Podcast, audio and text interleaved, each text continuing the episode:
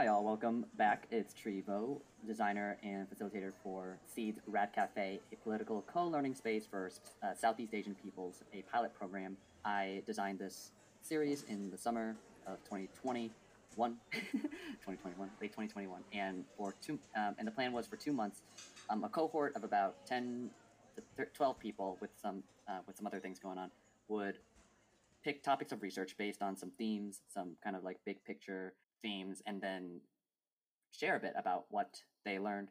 And that was internal. This group was private. And now this podcast is a chance for each of the people, each of the active cohort members, as they were called, to share a bit outwardly for the public what they learned, what kind of experience they had, as well as like who they are outside of Rad Cafe. What was their political journey like then and now and in the future?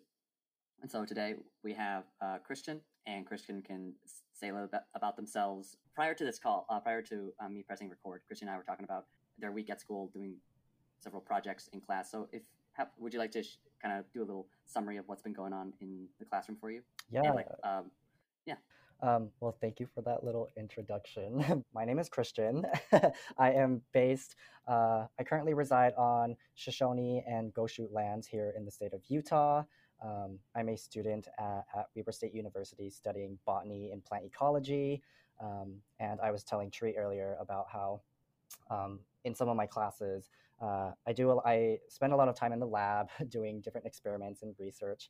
Um, and for some of my classes, you know, I'm working with different medicinal plants, active compounds in medicinal plants uh, to study like traditional ecological knowledge and uh, how we can have more holistic views of um, i guess medicine but then also just holistic views of ways of living and connection to uh, our environment and our and our landscapes um, and so I, I, turn to both native and indigenous knowledge, both from my own culture and other uh, cultural and ethnic groups as well too. But in terms of an academia setting, I have to look at lots of scientific uh, processes and experiments uh, and read a bunch of articles and literature to make sure that I'm running my experiment well. So I was just telling Tree that these past couple of weeks in my labs have been very difficult because sometimes or not sometimes, but um, in one of our experiments, uh, our like distillation column, we were trying to extract the essential oil from thyme, um, and our distillation kind of boiled over, and that kind of ruined our little column.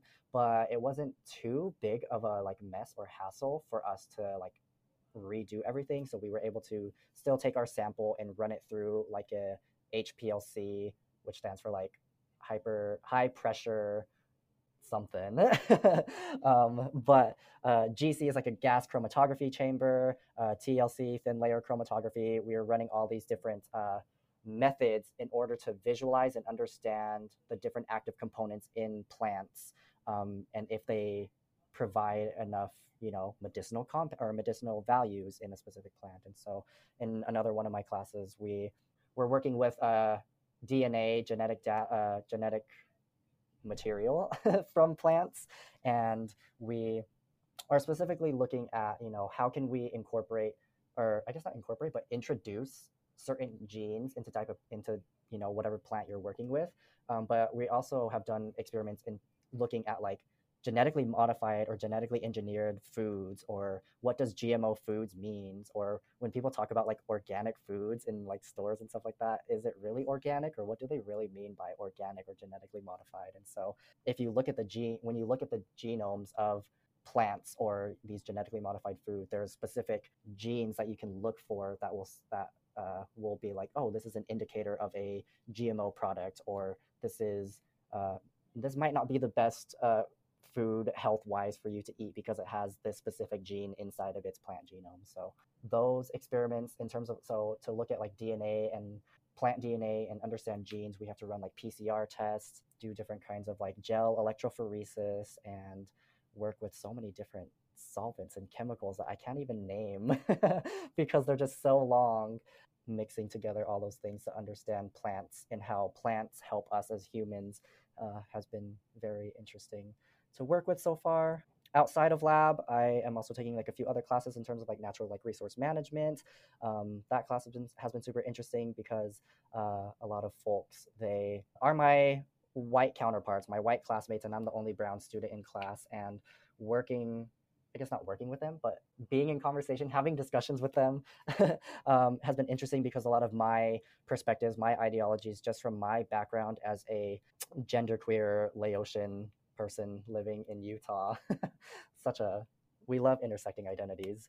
Yeah, they all go together. Sitting in that class and talking about how we manage our natural resources or how we manage our environment has been interesting because their perspective as a uh, white student versus my perspective as a brown student is vastly different. And sometimes uh, I feel like whenever I have shared things, you know, about the Bear River Massacre here in Utah or the coup that happened in Guatemala uh, with their indigenous peoples that revolve around the banana and United uh, Fruits, um, or uh, what I researched for uh, Rad Cafe uh, with Vietnam and the rubber tree.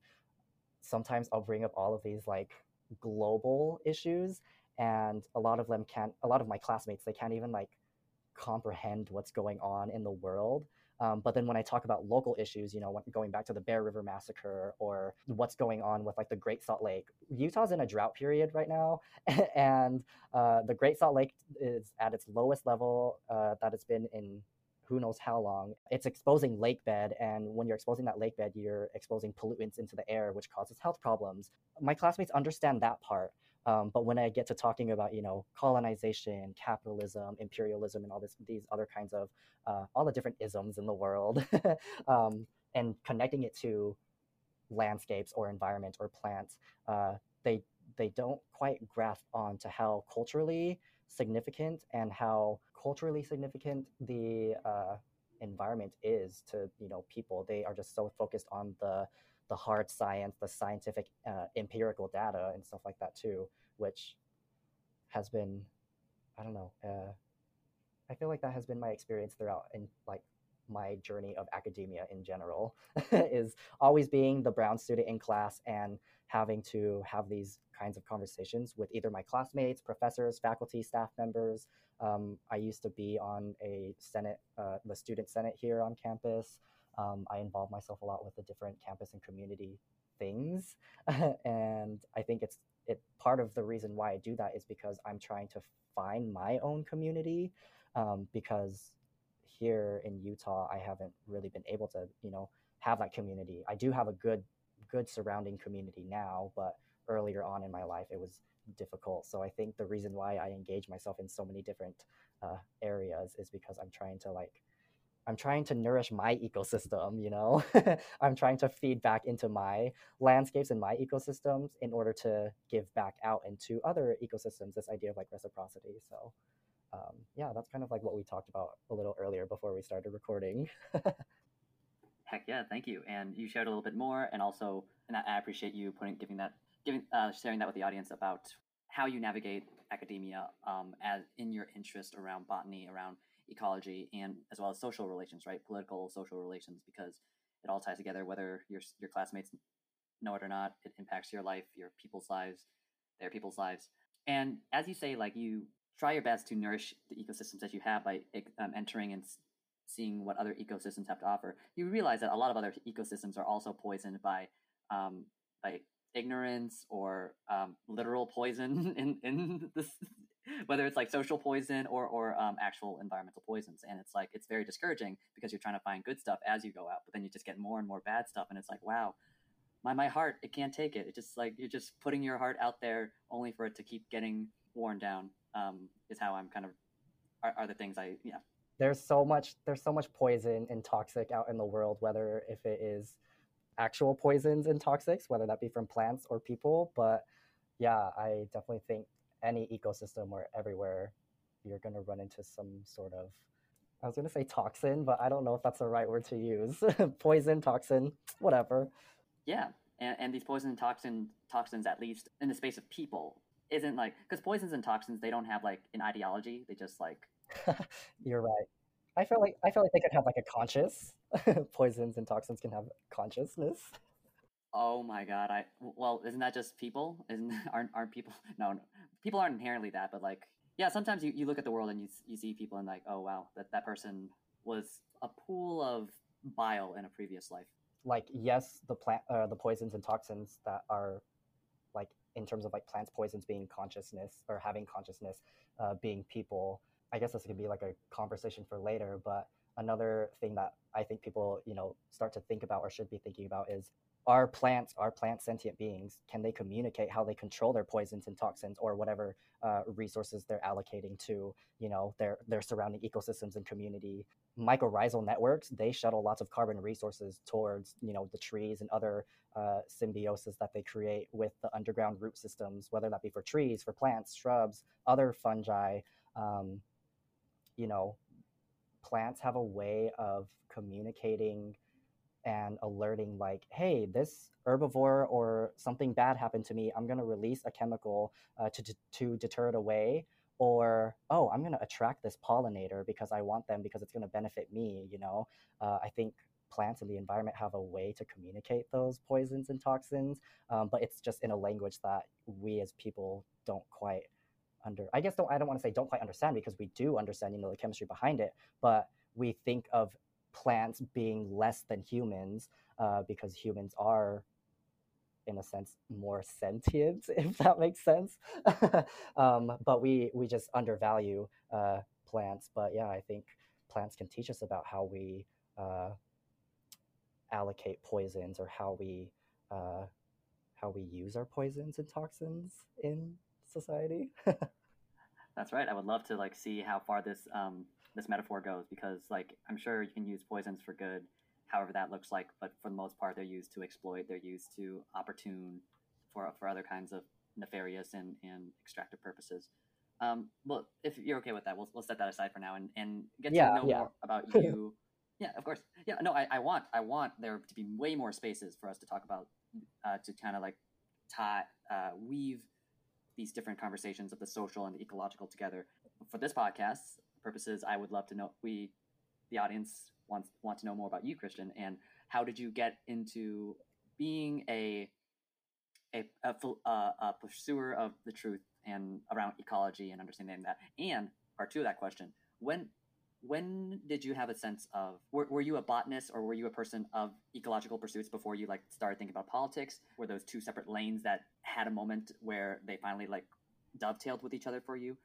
Yeah, I I would say my uprising in my life first started out as like uh I guess you could say more as like an environmentalist, a botanist, you know, whatever. I I've always had a passion or interest in the environment because um I I don't know, I just loved being outside um and my fam my family, you know, my mom is a refugee from Laos and having gone back to Laos and seeing my grandparents and other family members and getting to immerse myself in this like agricultural community, you know, seeing my grandpa's coconut farms or pig farms or like rice fields, uh, getting to explore all of that.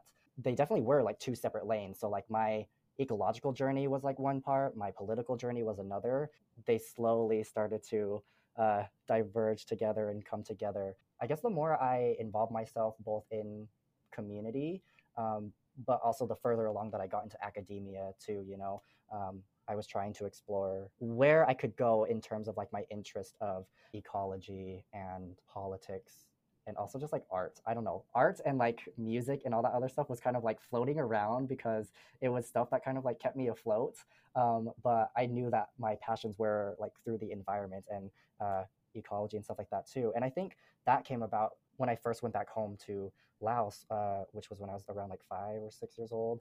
Over there, I just saw so many uh, people burning their garbage, uh, burning their trash. It was just like a common thing. Like uh, there wasn't a way of like disposal of like getting rid of their trash or like getting rid of uh, you know waste and stuff like that too.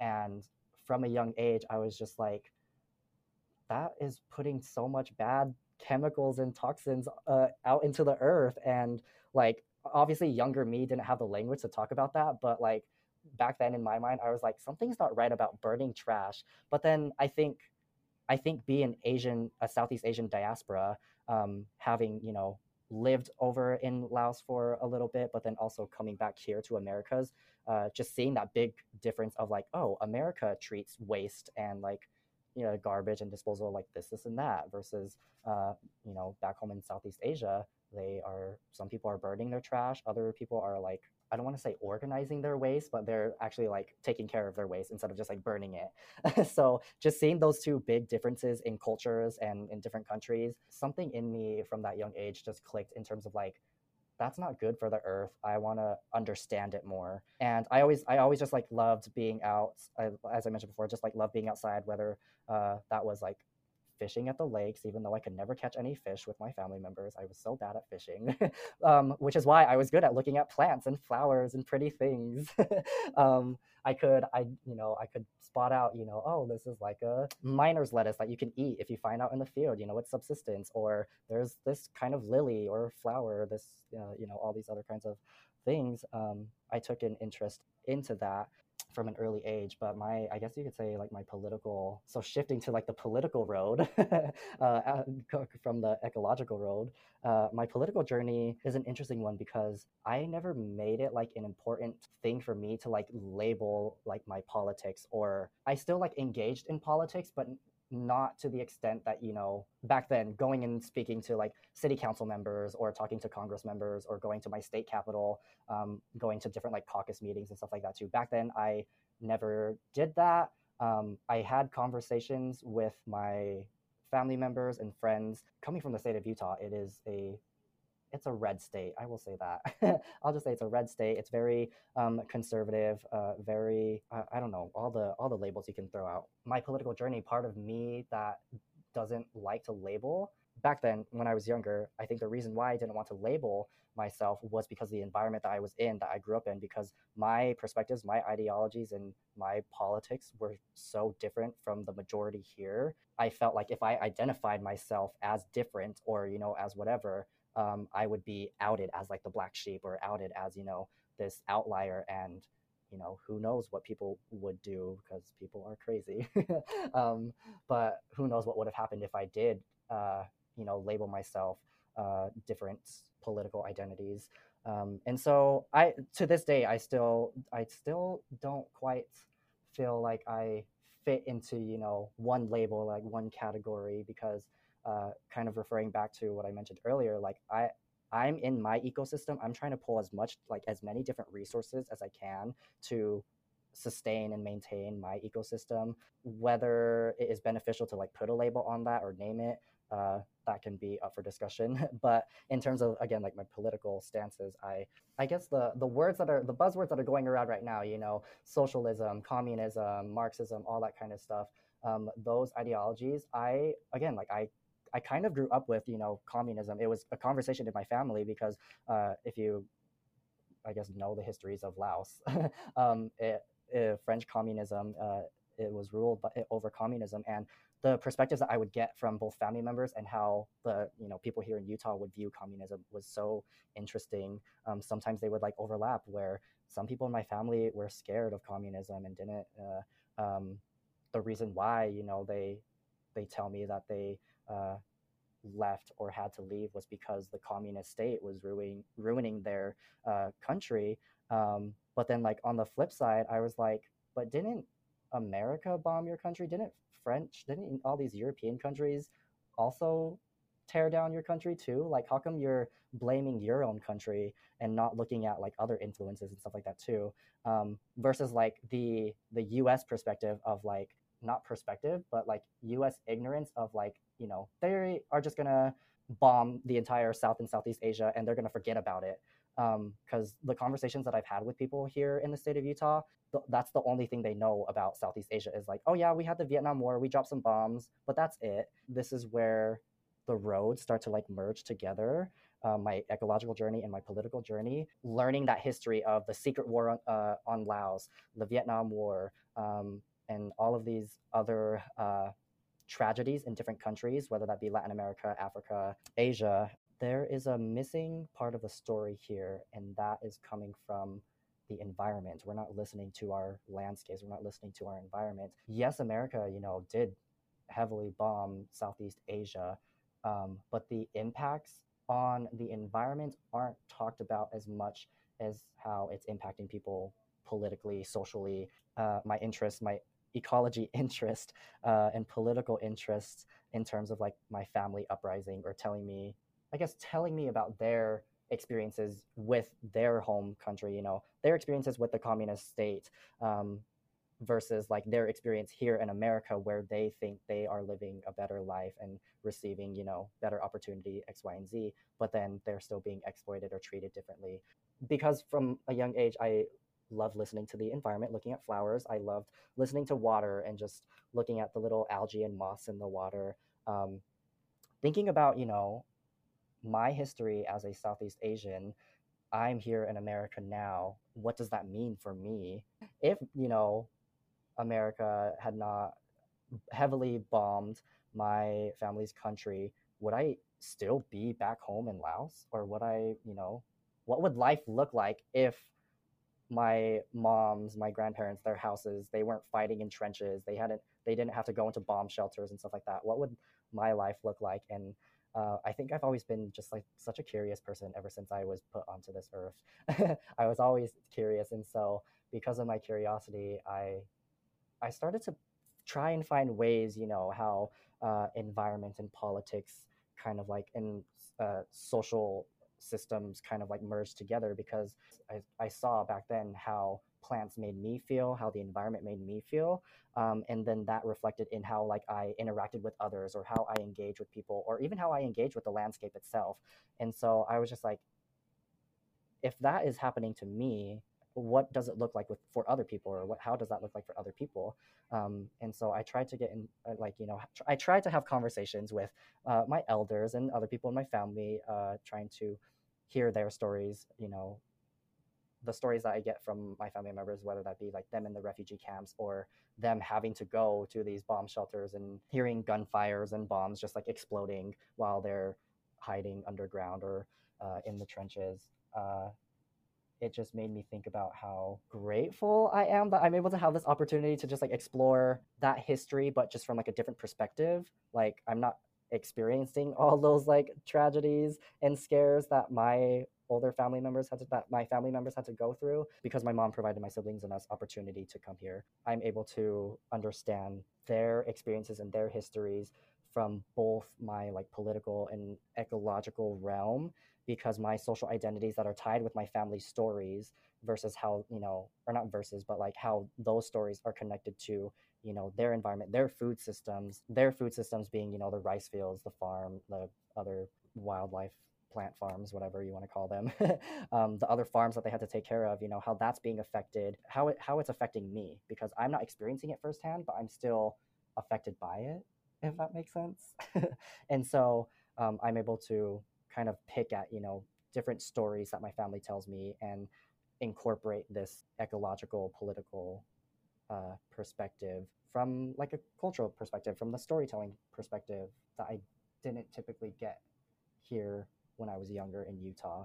They're definitely especially where i'm at in my life right now they definitely the ecological political roads they are uh, meeting uh, you know the two forks in the roads. They are think of it as like reverse. So instead of like taking the two forks in the roads, it's now funneling into one through that little funnel. There's still barriers that I'm still trying to like navigate and go through because, uh, again, I'm still trying to understand my histories as a Southeast Asian, but then also understand my histories from uh, like an environmental perspective. You know, how how did the Vietnam War affect the plants and rice farms or coconut farms or um, other landscapes in Southeast Asia, like, you know, what happened to the soils of those lands? What happened to the food systems of the peoples there? Um, and I think food, again, is like another conversation to have for another time, but the impacts that these bombs and chemical warfare have on the soils. It accumulates up into the food chain, I guess you can say that. So it starts in the soil and it gets into the plants. People eat the plants, or I guess I should say people, animals, etc., eat the plants, and then again, it accumulates into us as people and what does that look like you know we're ingesting rice or different cucumbers and herbs that might have that might have the chemicals from the chemical warfare that happened during the vietnam war um, maybe in small amounts but if you eat enough how much are you accumulating in your body? This bioaccumulation you know people eat plants people eat animals uh, and those all come from the soils and uh, these wars heavily devastated those soils and so what does that what does that look like both ecologically environmentally ecologically and then how, what does that look like in terms of seeding the soils seeding the way for the peoples that live on the soils something that you said earlier. I mean, several things that you said earlier, but the one thing that's sticking out to me is like the question of how, and for for the audience, if I don't edit this out, just I live in an I, I live within with my Viet speaking family, so you know, soaking that in. You know, that's that's what we do here in Rad Cafe. The question you asked about like how uh, we're soaking in our we don't pay attention to our environment, and, and, there seems to be a subordination of like what happens to the environment, uh, subordinated under like the impact on humans, right? The environment and ecology is only important um, to analyze or to to steward if it's in service to to human beings, and like plants aren't as sentient as you say, or able to equip their sentience with such potency and agility as humans. Uh, mm-hmm. They they can't like can contest the power and contest the imposition of power as humans can. And so I'm curious, you know, because I'm so distracted right now that I can't like synthesize all the thoughts I would like to synthesize. I like you. I would love to hear your thoughts on um, what that means as we talk about your your topic the topic that you got into at um, with Rad Cafe, Hevea brasiliensis, or the rubber tree, and latex as the commodity crop, so to speak, the white the white blood of the places that it was made into a crop, the crop yeah. and, and, planted. Yeah, the plantation. These crops are for for the sake of, of the people who colonized them, and even and then the people, the people who are whose labor were exploited to create the crops, they are lesser than the, the people who have the means to impose. So in a sense, both the crops, the plants, and like the exploited people are on the same plane of being used for a certain class of people. So it's not all humans that are more sentient, more powerful than the plants. It's just the ones with whatever means, whatever currency and such. What you said earlier about um, being curious about like why are we burning trash? Why are we doing all these like things that are bad for our environment? And like the more we zoom out, the more we realize that what I just said about people who have more power, who like created currency and created uh, systems of exploitation so that all the money again what you said like bioaccumulation economic accumulation to the top mm-hmm. and like all the power gets stuck yeah. up here and no one down here is able to take it back and, and, so that's like the history of like why all these things that you're talking about exist why your country was devastated can we think of a uh, another universe where our countries aren't devastated without like thinking about economic accumulation to the top that allows this group of people to kind of devastate the rest of the world for their gain, which is the story that undergirds all kind the all the devastation that you're speaking to. That we can't just live in our own countries without like someone coming in and being like, we are going to use this land for our own um, extractive purposes. So we'd love to hand it back to you. Um, yeah, of course. I um, I think to go back to your first uh, comment about you know plants are not seen as being so sentient um, and they aren't able to you know express that that kind of power that you know humans can um, hold. I think with that, the plant, plants and the environment are very reflective of our human society. And then to get into the to- uh, into my topic of uh, that I explored for Rad Cafe with the rubber tree, uh, scientific name Hevea brasiliensis, exploring how that plant is reflective of what the community looks like now. So community, you could look at it again from the ecological perspective or the political perspective. So when you're talking about community, you can look at what plant communities or what wildlife, flora, and fauna communities are in that community. But then you're also looking at the political side of things of like what kinds of people are in this community. I think plants and the environment are very reflective of how humans express their power. This tree, in the name itself, uh, in the species, so Hevea is the genus, Brasiliensis being the species name, um, Brazil is in the name, and that is because Hevea brasiliensis, the, the rubber tree, is native to Brazil. In Brazil, there was a plant pathogen known as blight. Um, it's a local blight,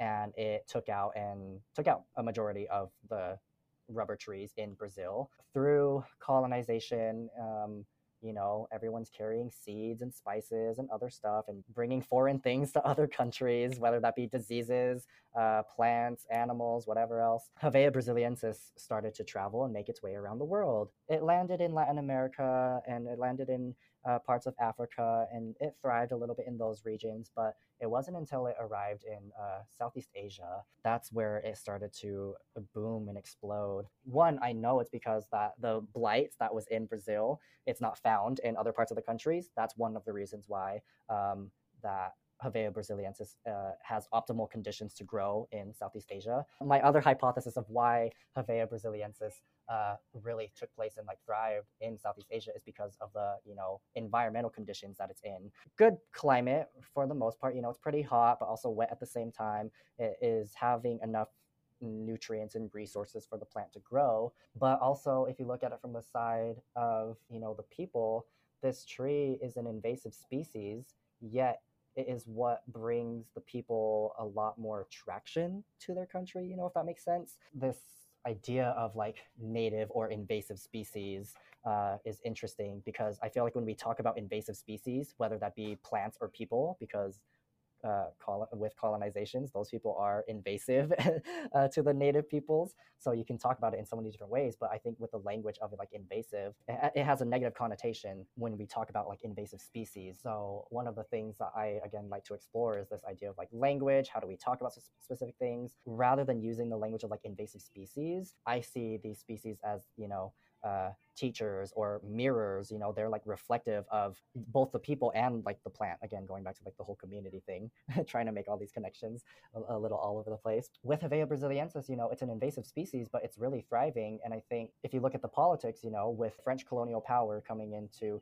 vietnam and other parts of southeast asia the french being the invasive species yet a lot of the peoples especially when i've gone back home to laos I see a lot of the people still practicing a lot of their cultural traditions and expressing themselves as their cultural identity and not letting that French colonialism really like silence or like deter them or like minimize their voices and identity but yeah, so uh, talking about the active components, the reason why people are so fascinated with Hevea brasiliensis is because the active component in this plant, in this tree, is latex. And we know latex to be where we get all of our, you know, rubber gloves, our tires for our cars, um, I'm not wearing a hair tie, but like hair ties if you have long hair and stuff like that too, or just like rubber bands and very small objects of our everyday living. I guess now in COVID, it's nice if people have rubber gloves and people are thinking like, oh, I need to have PPE and all that kind of stuff too, you know? The people that would only care if they had rubber gloves are people like doctors, surgeons, people who are working in labs and stuff like that too, or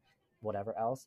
Um, and then again, rubber tires, people don't think about the tires on their car unless it's a flat tire or they need to get new tires or like the tread of their tires. They don't look at where these commodities are coming from, where these commodities are being naturally sourced, or if a lot of the latex that we have, it's entirely, I guess not entirely, maybe like 97, 98% made from the latex compound from the rubber tree. Um, but then like the other one or 2% is synthesized to make up for errors and making sure that we, uh, as people, can have our commodities like tires for our cars, gloves, hair ties, trash bins, etc. Um, um, let me be a let me be the comedian here. And condoms. Condoms, yeah. Latex condoms is one that people also use in their everyday life. I would hope so. um, yeah, uh, but yeah, not a lot of people are thinking about where this commodity is being sourced from. And so, with the rubber trees, you know, the story and history of the rubber trees and latex being attached to these rubber trees, I guess pun intended, attached, they hold a history and they hold a story that traveled a long ways to get to be the tires on your car, the gloves on your hand, um, the condoms that you're using.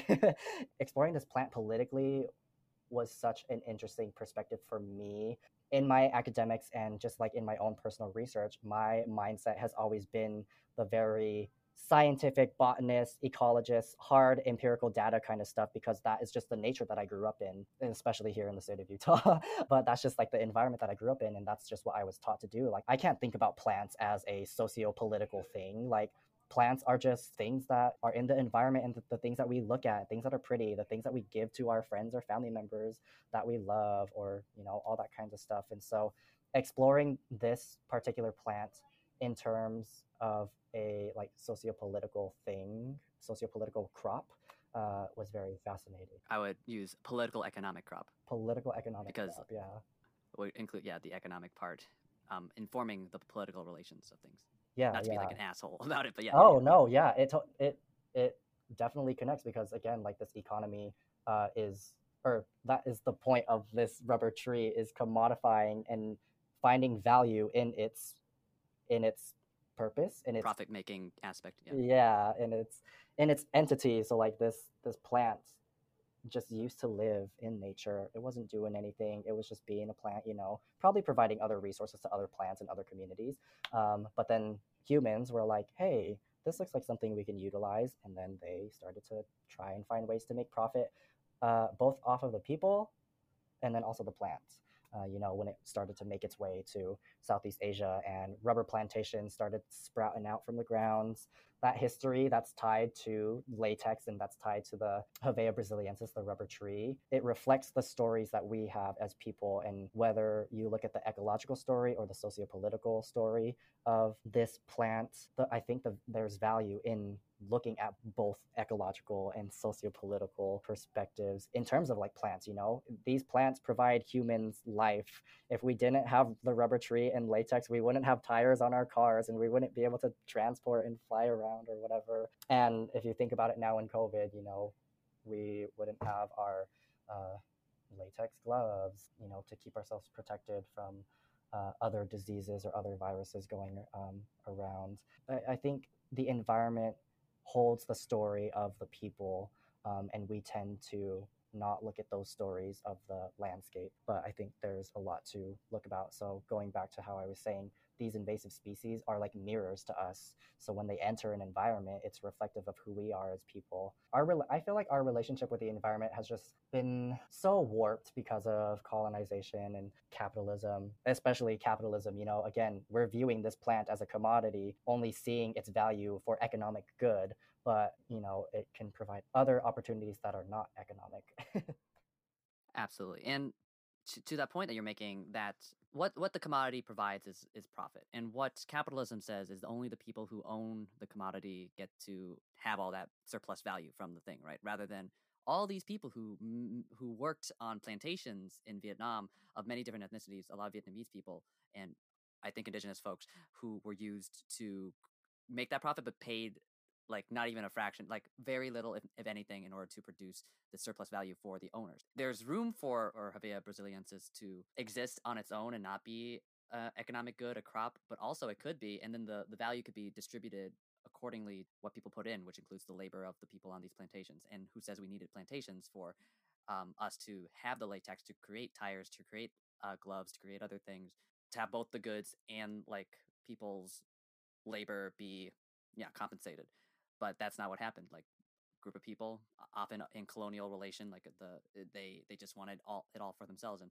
uh, there's a great article that you found, Christian, and put into your your research uh, space from from the website Saigoneer about, and I'll add this to the show notes for the podcast called "The Harrowing History of Vietnam's Rubber Plantations," which I think is I gotta read the rest of it. Just the start of it is just like spectacular overview and, and analysis of the rubber tree don't doesn't only exist or didn't only get brought to Vietnam. It was also in like other parts of Latin America in Africa and used to generate inordinate wealth for these plantation owners. The crop persists today in the world because like it found like the most prolific proliferation as a crop in Vietnam versus other places. But but yeah, we don't think about as you said, we don't think about the environment. The phrase "we don't think about the environment outside of ourselves." I mean, we are the subject in that sense, right? So no matter what, if there's a sense being constructed about like the value of in, of the environment, it's a human being saying it, not like another plant. Mm-hmm. So like no matter what, we're gonna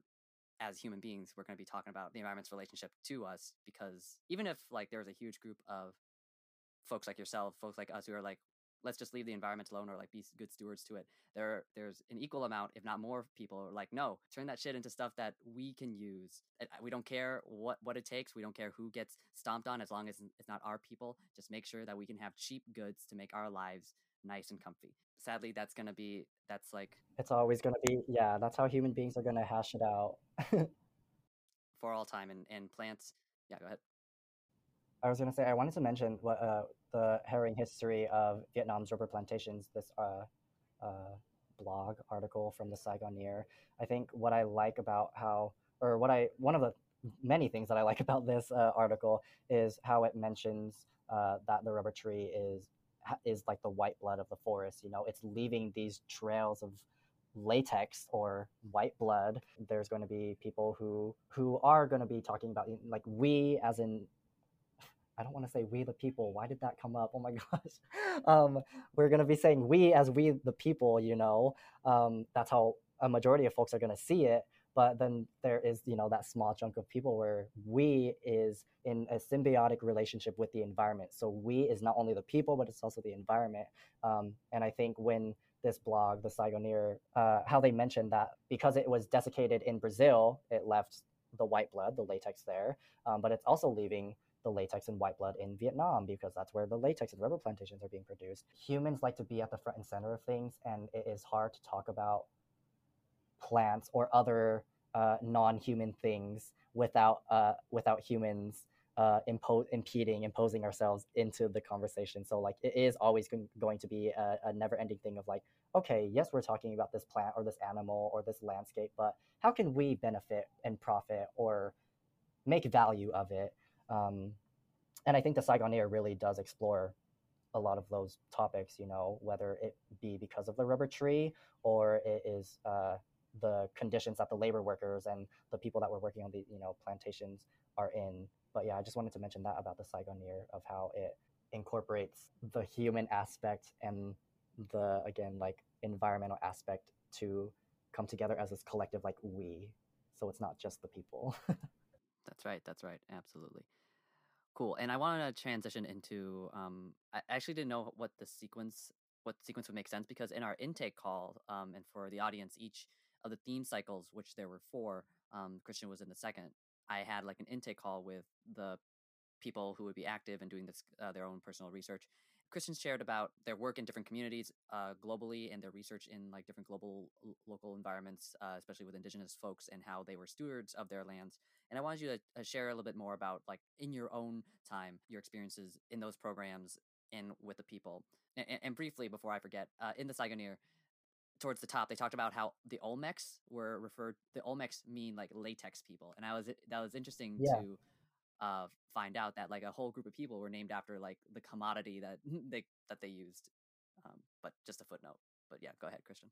Yeah, the Olmecs they used this latex or the natural resource from the rubber tree to uh, create rubber balls or things for games or cultural things, but they also used it to make regalia or like attire. Um, in the Saigoneer, it talks about how they made like capes or like rain jackets. Similar to like Maya communities where you know they look up to the corn god or goddesses. They, their whole identity is shaped around corn and you know the olmecs the mesoamerican olmecs their identity is shaped around latex because they utilize this resource in so many different ways whether that be through a game of catch or they're wearing the latex. But um, to go into the things that i guess i involve myself in uh, in terms of like research with indigenous peoples or like traditional ecological knowledge that really comes from me, I think I mentioned this earlier too, me wanting to find a community for myself. Um, because growing up in the state of Utah, again, I immediately knew that I was different both because of the color of my skin, my perspectives, my ways of thinkings. Again, at a young age, I didn't quite understand my like gender queer identity, but I always knew that it was like there. I just didn't know how to name it. um, so I always knew that I was just. Sorry, did you say it was always there? Like like your pronouns? Yeah. okay, I'm sorry, I was being silly. No, I, I, was, I just didn't know how how if the joke landed of like it, you said it was always there, and then I was like it was always they them theirs. like that, that was my. Funny. Yeah. Okay, you can go ahead. You can go ahead now. My identities, I I just knew that I was so different from the mass majority of folks here in the state of Utah, and so I again just like took it upon myself to really find the community that I like felt connected with, and the Asian community is uh is growing here in the state of Utah. Um, but we're in like small pockets spread across the state and so it, it was very hard for me to find another asian let alone another southeast asian. Um, it was hard for me to find that sense of belonging and community. I sought out and looked towards the bigger ethnic population here in utah which is the the latino and native american communities uh, are kind of where my community started to like build up i guess you could uh, say that to be engaged with these people and them to already kind of like see me as you know their own they're like another brown person or really just being like oh you're another ethnic minority and we live in an, a predominantly white state um, and you don't have other asian asian friends or like an asian community because at the high school i went to eh, the the demographics um, of the high school i was like one out of three Asians at my high school, and the other two Asians uh, were East Asian people, and I didn't talk to them because again my perspectives and my my uprising was so different from theirs uh, them being either like adopted into a white family or uh, you know sometimes there are asians who uphold the model minority phenomena who uh, abide by uh, colonialism and white supremacy and all that kind of stuff. And so already i was experiencing this again like this outcast this shun and so um, to already be taken in by the latinx the native american communities um, i was just like wow these people are you know just so nice and so friendly and they didn't even like ask me anything. They were just like, "Yeah, let me take care of you," or like, "Here, come have some pozole, have some fry bread with us. um, come to our powwows, you know, learn not learn, but come and see our uh, traditional dances and learn about our culture and history." And um, I think that's why I, I, continue to engage myself in the things that I do. You know, I involve myself in different multicultural communities um, because I one love learning about different cultures, but being around other multicultural groups makes me feel I guess this like sense of home, you know, you get I get you could call it that. I, I've always felt displaced. That's a good word, you know, to use. I've always felt displaced because I never felt like I belonged here in Utah. I never felt like I belonged back home in Laos because they saw me again as like Asian diaspora. They they saw me as an American because I I was born here. Um, and so I I always felt displaced. I never felt like I had as I was as I grow up and as I am growing older, the concept of home isn't something material or isn't really a place. It, home is what I carry with myself um, and the people that I carry with me, you know, too. Being involved in different multicultural communities, they are the people who have made me who I am. I guess this is where I can like incorporate where you know I use they them their pronouns. Um, they them again means I carry my people with me. Um, and it feels like a dishonor or like an injustice if I don't acknowledge them. You know, the people who have made my uh, uprising and upbringing, um, and that is a lot of the Native American communities. With that, the Native American communities, the the tribes, they taught me about their medicinal plants. They taught me about their uh, herbal remedies that they use for their sick children, or they just taught me about the ways of thinking about the environment and um, again like really made an impact on like my own life and finding that like sense of community but then also understanding how my sense of purpose as like a human being or like my the reasons why i'm on this earth today is because of like reciprocity and like trying to find connection and community both with other people but with the land itself with the earth itself and native american and, and indigenous peoples from all over the world have helped me understand that. So in a way they are both shaping me personally, but they are also shaping me politically, ecologically, you know, and all these different things. And so uh, I've had tremendous opportunities uh, to work with different coalitions uh, and nonprofits. The one coalition that I worked uh, for, uh, they are called Rights and Resources.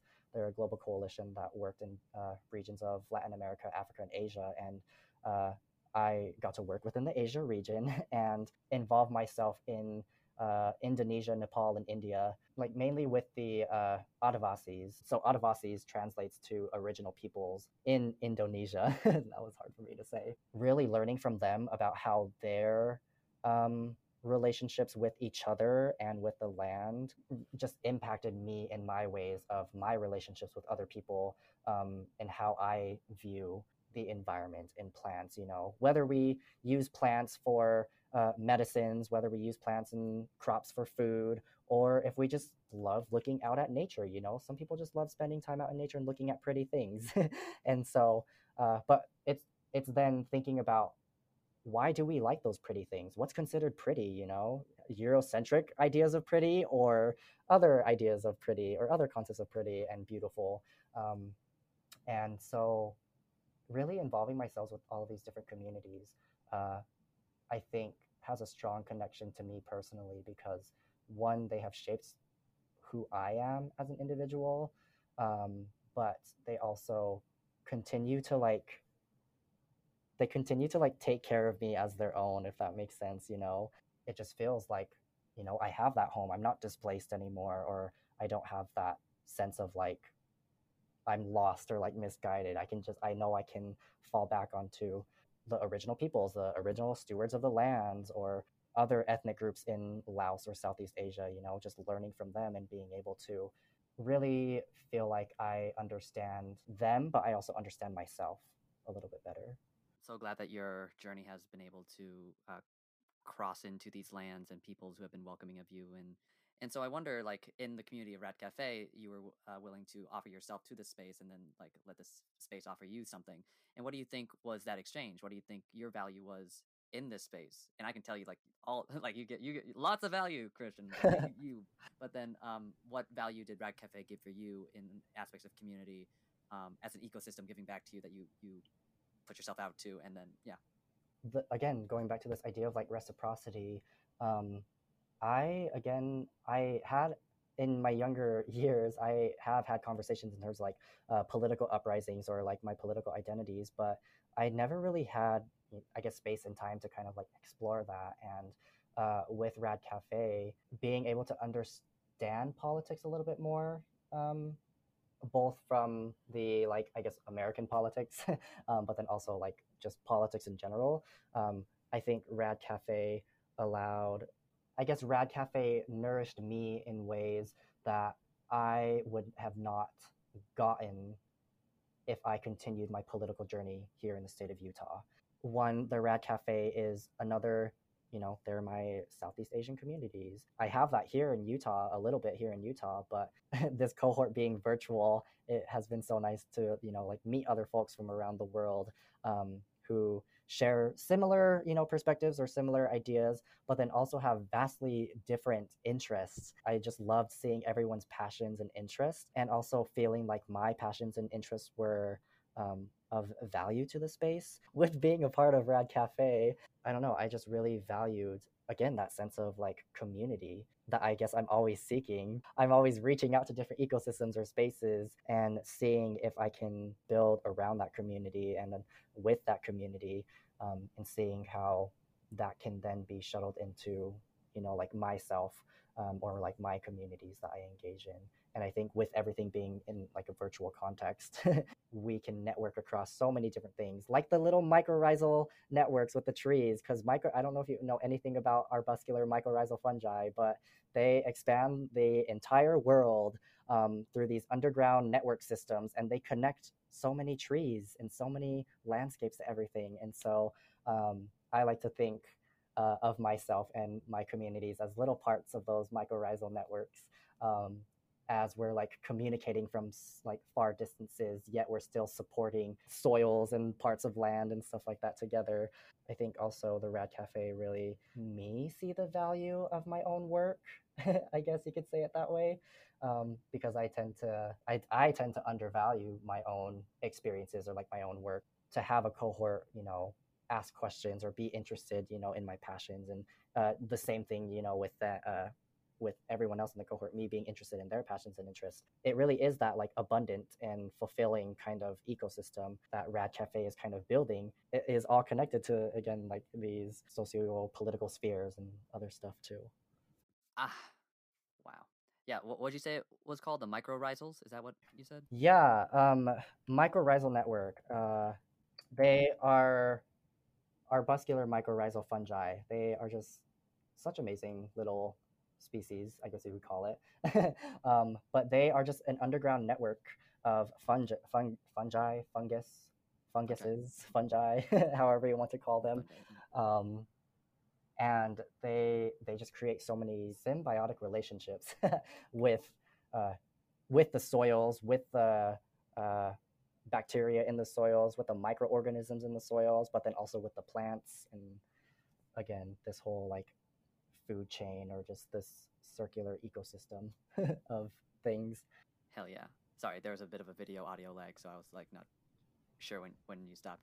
Um, and just for the audience, uh, in case I forget to put this into the show notes, Mike mycorrhizal is spelled M I C O, myco, um, R R H I Z A L network. Qu- quickly, myco, what's what's the Latin for that? Do you know what? I, I've seen that mycology and like mycoremediation all relate back to fungi. So I don't know if the like Latin ter- like I don't know if the Latin word myco means fungi, but um, it is in relation to fungus and fungi and all you know that that whole world because fungi are not plants. Um, they are considered myco, and mycology is the study of fungi. So I don't know what myco means, but my guess it would be fungi or somewhere around that sorts. sounds about right. Yeah. Yeah. I don't I don't doubt that at all. Cool. And f- I think we'll end it like this, or we'll end it on this topic. Earlier, you talked about you know your arts, right? And I know that I met you through Seeds, the Seed Project's um, Sea Change Lab for artists um, for Southeast Asian youth to have an incubator space for them to like develop in their their um, relationship to arts. And yeah, what, what's what's your art art thing?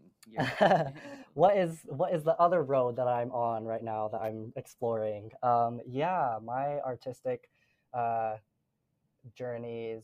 I guess my artistic medium right now is photography and graphic design, but I've been exploring um, like writing and poems and uh, all of that sorts. But um, I, I one am so grateful to the Sea Change Lab um, program because again they have been just another uh, opportunity for me to network and again build that community with other folks and then uh, have that reciprocal relationship with each other. But um, my artistic journey i guess uh, started off with uh, photography because when i was just a kid when i was little i would always carry around um, either like our gigantic like video camera that had like a little flip screen i don't even know i don't know it was a really old camera and uh, there's actually we have it somewhere, but we have like an old videotape of me dancing to like Britney Spears. I'll have to find it someday and see see if I can show y'all because uh, my family loves to bring that up all the time. But just from when I was little, I loved to uh, carry a camera around, whether that was a little point and shoot or like a film camera or a video camera. I was always capturing things. I was always taking pictures of family, of plants, of uh, people, and uh, as I grew older, I wanted to explore. Uh, I wanted to explore what I could do with, you know, taking photographs, um, and the the market, the photography industry, I guess I should say, in the state of Utah is very big uh, in the terms of like photographers are always needed because so many people are, are always getting married. So many people are always having events or uh, doing you know something that needs to be uh, photographed. And so my my first i guess exploration started out in that kind of realm where i wanted to uh, explore you know taking photos of uh, couples of people um, but even before so even before taking photos of like weddings and events and people i was taking self portraits of myself because that's why they're called self portraits i was taking self portraits um, because i i wanted to capture my own emotions in um, in a photograph because uh, because I, I couldn't think of other ways to express them um, other than through like music. Um, I also play the violin. Um, I used to play the cello and piano, but violin is my main instrument. So uh, that was one way of expressing my myself. Um, but I wanted to explore other forms of expression and through photography. So that's why I was taking self portraits. Um, but then going back to the whole like photography industry in Utah, uh, the whole gigs of like booking weddings and all these other kinds of events and uh, portraits. Um, I, I wanted to dip my toes into that area a little bit. And I did, and I started my own uh, photography business for a little bit. Um, but soon realized that it was a very toxic uh, community to be in. And it really took a toll uh, on my art making and my storytelling. Um, so I took a break. I like stopped taking clients. I uh, took a break from creating anything. Um, and it wasn't until I, again, joined Sea Change Lab this past summer where I kind of, I guess, rejuvenated the artist in me, where um, I felt like I could create what I wanted to create again. And I could tell the stories that I wanted to uh, tell and explore. Um, and because because of Sea Change Lab, because of the other folks in my life, friends and family who you know have supported me in both my academics, in my personal life, and in you know art making and storytelling, um, I've been able to uh, explore other mediums, whether that is writing. I'm I love watercolor, but watercolor is such a finicky medium to work with. and so um, I'm trying to learn more about watercolors and how I can incorporate that. Like mixed media is just very fascinating to me. And I love, um, I think this kind of, again, reflects back to who I am as a person. Mixed media, pulling in different resources to create different stories and uh, create a different picture. Um, to nourish an ecosystem, to nourish this painting or this artwork. Um, mixed media is also another thing that I've been uh, fascinated by in exploring. So that artistic journey uh, has been ignited again, I guess you could say, and I'm still exploring uh, where where that will take me. Yeah. Uh, very grateful for you tonight, Christian, and for for your participation enriching this space. Rad Cafe would be a lot less interesting without you and everyone on it. For for a couple of minutes, I've been trying to force this pun in like um give me a second give me a second i will I'll land it and then you can tell me how how hideous it is. It's it's um, gonna come it's gonna be good i can feel it. Right right it's emerging you're gonna be like oh this is such a dud. Um thank you for showing us the mic uh, mycorrhizal ne- um, network of your life your passions for the ecosystems around us for the plants people for your personal work and figuring out yourself in the world as a genderqueer Laotian person, helping us see that mycorrhizal network as it shaped your research and your participation in the frame in the in the photo of of Rad Cafe. Did I did I land it? Yes, I think that is very good. We are we're exposing the micro mycorrhizal network because it is an underground system of fungi, um, and uh, I, I think finding ways to talk about that network system, uh, whether that is through plants, people, or other ecosystems, uh, is fascinating and a great way to talk about it. And I think Rad Cafe has been uh, one of those stops on the highway in that network system, uh, little detour to take, uh, which has been really nice. Yeah, I've been very appreciative of everyone in the cohort and very appreciative to you um, for both supporting me in the Sea Change Lab and also in Rad Cafe too, uh, but then also in just my own personal life. Uh, you have been uh, a good, a great, I should say, individual, a good being, presence in my life, a great presence in my life. That's a good way to say it. that that warms my heart so much, Christian. I wish uh, we uh, to the audience. This is an aside, but you can, I guess, you can listen to this to listeners. Um, uh, apparently, Rina. I don't know how many tickets are left for Rina here in in Minnesota, but like everywhere her else, show is sold, out. out. So... No, all of her shows are sold out, and I'm so sad. oh baby, I'm so sorry. I can fly you out here. All of them, you check the Twin Cities. Oh yeah, the Twin Cities one are sold out. Yeah. Yeah, yeah. She, I think she just made a post the other day that all of her UK and US shows are sold out. So we'll see what how a good problem. goes. Yeah, what a great problem. Congratulations to our queen. yes.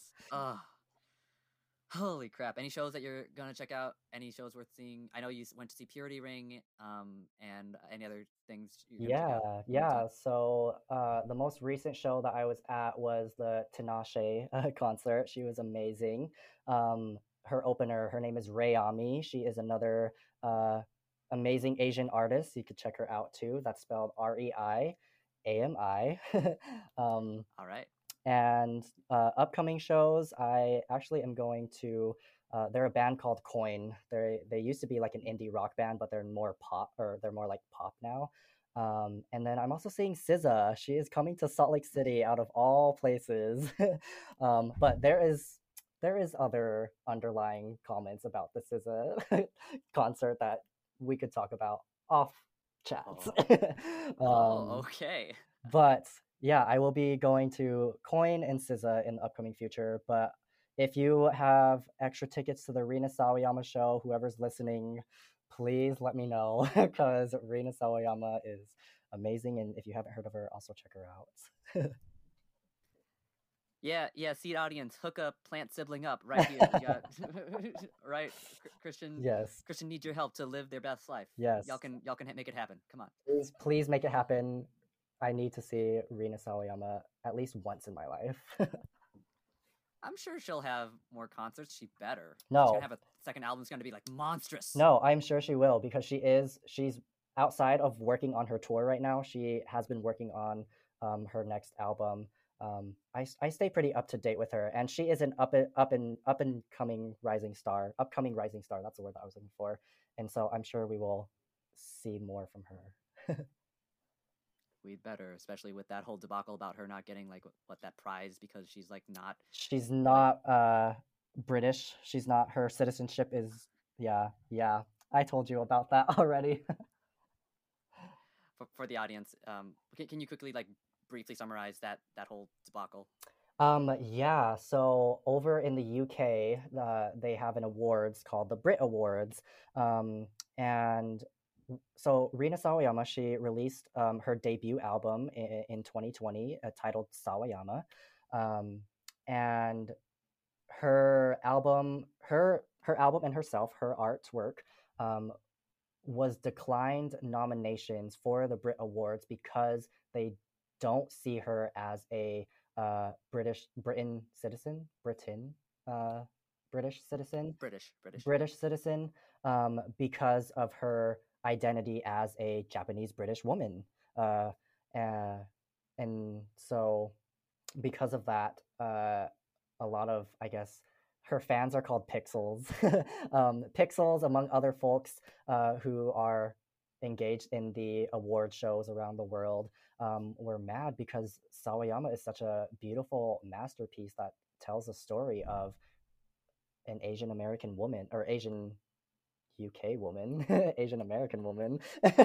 um, all English speaking Asians all, are Asian American, no matter yeah, what. yeah, yeah. I'm like, I don't know how to refer to that now. But, anyways, because she wasn't nominated for the Brit Awards, um, she decided to take actions because she was she is super proud of her debut album and she feels she has lived in the UK for a majority of her life. Yes, she was born in Japan. She has Japan ja, uh, Japanese citizenship, um, but a majority of her uprising is in the UK, and for them to decline her an award or even like a, a, a nomination uh, is an interesting uh, field to navigate because uh, it is almost like a a form of border controls for award shows or for art making, and uh, yeah, Rina Sawayama uh, really took it to the people and was like, "I'm not going to let this happen to me." And uh, surprisingly enough, uh, I'm so I made a whole presentation about that debacle and that happenings of the Brit Awards,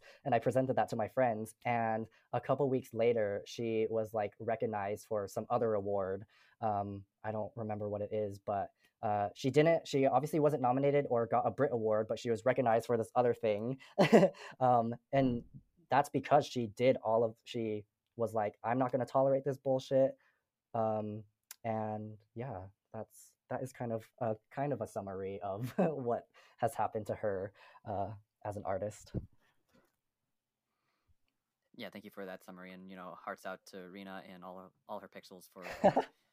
well, I mean, at this point, like, if the Brit Awards are going to be like that, they're they're useless anyways. They're totally right. like bankrupt of any meaning.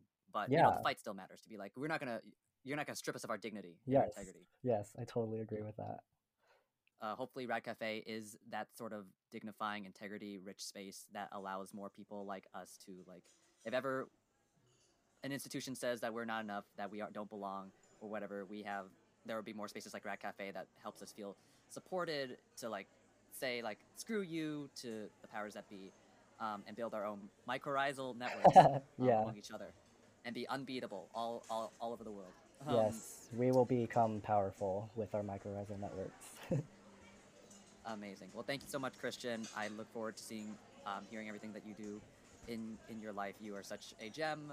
You are such a force, and I'm so happy to be in. Okay, uh, yeah, commu- in community in mycorrhizal network with you, with everyone else. Yes, thank you so much for having me. It was so lovely to see you again. And that's it, folks. Hope to see um, all y'all for the next Rad Cafe podcast episode. Um, we've got several more ahead of us, and everyone's really great. And I'm so happy so honored to be in community in mycorrhizal network with every one of them. Um, until next time, bye.